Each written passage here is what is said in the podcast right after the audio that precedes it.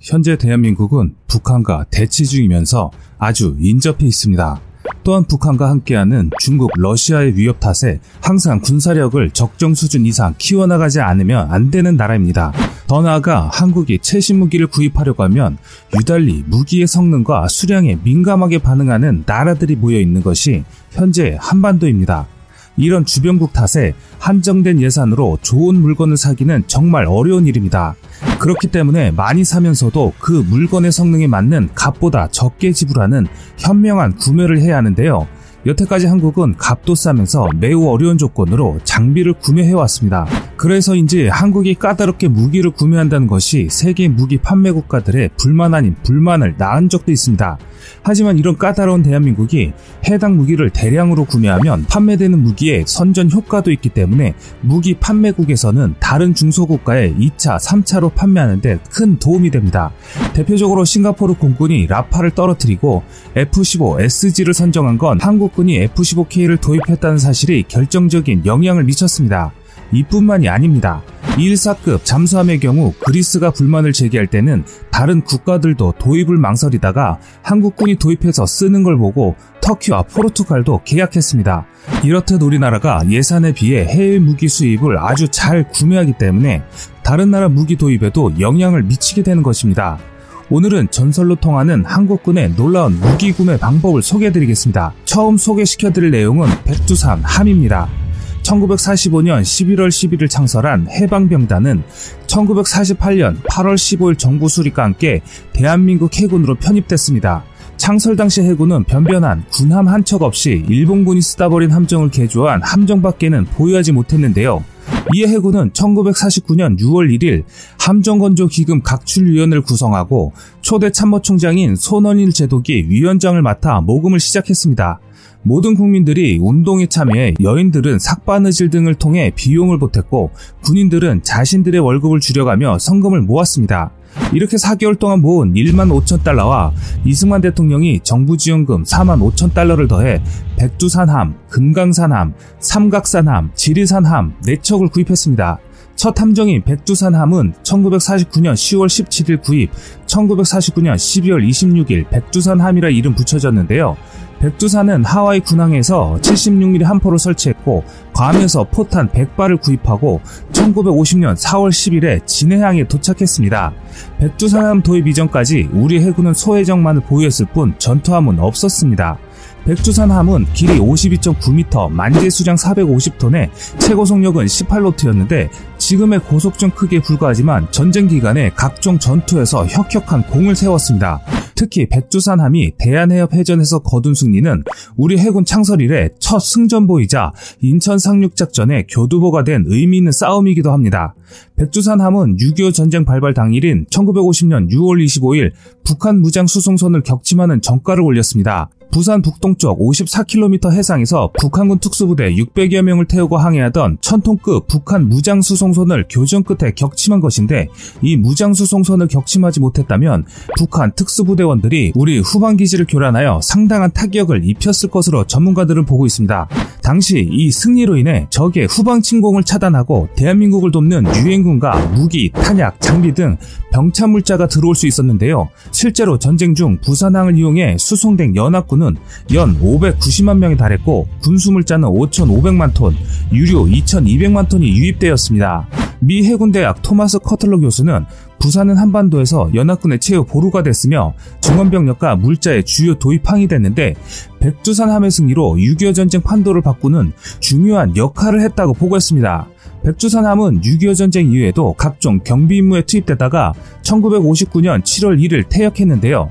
해군은 백두산함이 갖는 상징적인 의미를 고려해 마스트와 3인치 함포를 해군 사관학교에 보존하고 백두산함 마스트는 대한민국 해군의 창군 정신과 해양 수호 정신 계승의 의미가 큰 유물로 인정받아 2010년 6월 25일 문화관광부 등록문화재 제463호로 지정됐습니다.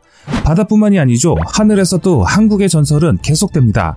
당시 최강의 전투기 F-4 팬텀은 베트남전에서 미국이 서서히 철수하기 시작하자 남베트남은 미국에게 무기를 요구하였고 미국은 적당히 사용할 만한 전투기로 F-5를 제공하려고 했습니다.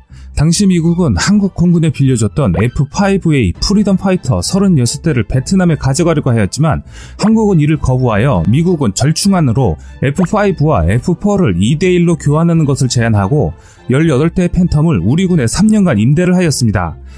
그리고 종전 후 미국이 다시 찾으러 가려 하자 한국은 방위 성금을 걷어 완전히 구입한 사례가 있습니다.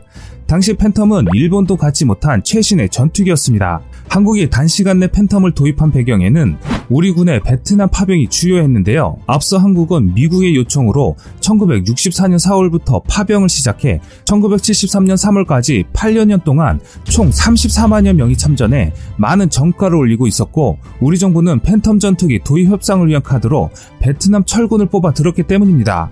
한국군은 베트남 파병에서 모두 5,066명이 전사했는데요. 이국땅 베트남에서 피땀을 흘린 장병들이 없었다면 한국군은 무기 현대화는 물론 최신의 전투기 F4 팬텀을 도입하는데 더 많은 시간이 걸렸을 것입니다. 또한 미국이 한국에게 전략 무기를 과하게 퍼준 사건이 있습니다. 그 대표적인 예가 로키드 마틴의 특별 서비스를 받은 KF-16입니다. KFP 사업 당시 한국 공군은 선회전 성능이 좋은 미 해군의 FA-18을 원했습니다. 하지만 가격이 비싼 탓에 대량 도입이 불가능하자 다른 후보 기종인 F-16을 도입하게 되었는데 이 과정에서 한국 공군은 계속 F-18을 사고 싶어하는 모습을 보이면서 여러 가지 옵션을 제시하게 됩니다. 대표적인 경우가 미군보다 빨리 인수받은 AIM-120B 암남입니다. 그리고 어떤 동맹국에게 수출한 바 없는 AGM-88이 있습니다.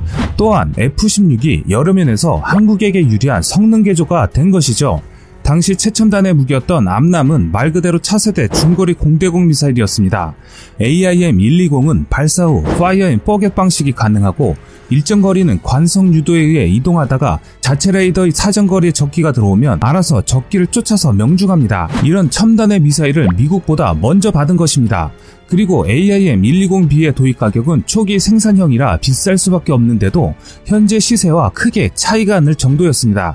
또한 한국의 경이적인 영업력은 여기서 그치지 않습니다. F-15 계열 중 최고 사양인 F-15K를 미 공군이 판매한다는 움직임이 보이자 한국 공군은 FX 사업에 유로파이터, 수호이 그리고 궁극의 라파를 후보로 올리면서 경쟁을 펼치게 만들었습니다. 미국과 보잉사는 한국 공군이 바로 구매할 것이라고 생각했지만 한국 공군이 다른 모습을 보이자 황급히 F-15의 판매가를 내리게 됩니다. 그래도 마음이 다급했던 보잉사는 처음 제안한 F-15E를 더욱 강력하게 업그레이드한 F-15K로 바꿔서 제안하면서도 오히려 값은 F-15E보다 더 싸게 불렀습니다. 그렇게 한국군은 기존에 제시했던 값에 비해 훨씬 싼 값에 F-15K를 도입하게 되었고 당시 F-15K의 성능은 현존하던 F-15 계열 중 최고 사양을 자랑했습니다. 다음은 땅으로 가보겠습니다. 한국의 엄청난 밀당으로 탄생한 한국의 주력 전차 K1 전차입니다. 1970년대 유신 정권 당시 북한이 대량의 T-62 전차를 보유했다는 첩보를 입수합니다. 당시에는 T-62 전차에 대항할 무기가 거의 없었는데요. 박 대통령은 미국에서 비슷한 사양인 M60 전차를 라이센스 생산을 미국에 요구했으나 미국이 거절하자 박 대통령은 서독으로 넘어가 독일 크라우스 마파이사와 접촉해서 레오파드 1 전차 또는 신형 전차 공동 개발을 제안합니다. 서독과의 공동 개발 제안이 받아들여지고 계약서에 도장만 찍는 일만 남았을 때 미국이 ROKIT 사업인 한국형 전차 연구 개발 사업을 들고 나오게 됩니다. 그 결과물이 바로 K1 전차입니다.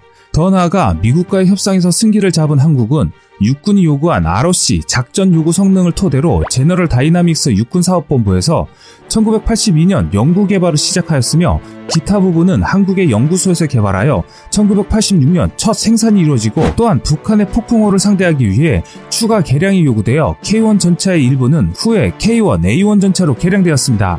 당시 한국군이 독일과 미국을 두고 밀당을 하지 않았다면 현재 한국군의 주력 전차는 M60이나 레오파르트 1이 될 뻔했습니다. 우리가 흔히들 하는 말이 있습니다. 외국 나가면 모두 애국자가 된다고 합니다. 어려운 일이 있을 때 가장 단결력을 보여주는 민족이 한국 사람이라고 합니다. 그런 모습을 통해 한국은 다른 나라들보다 더 좋은 조건으로 무기를 구입하고 현재까지 운용하고 있습니다. 하지만 모든 군사무기를 구입함에 있어 많은 말들이 나오고 있는 것이 사실입니다. 군사무기는 단순히 같은 종류라고 하더라도 무기의 배치에 따라 가격과 성능이 달라집니다. 쉬운 예로 자동차라고 다 같은 자동차가 아닙니다. 티코도 자동차고 벤츠도 똑같은 자동차입니다. 그 티코를 벤츠 가격으로 살지 벤츠보다 싸게 살지 결정하는 것은 우리 국민들이 감시하고 결정해야 하는 것입니다. 지금까지 세상의 모든 이야기거리를 얘기하는 꺼리튜브였습니다. 시청해주셔서 감사합니다.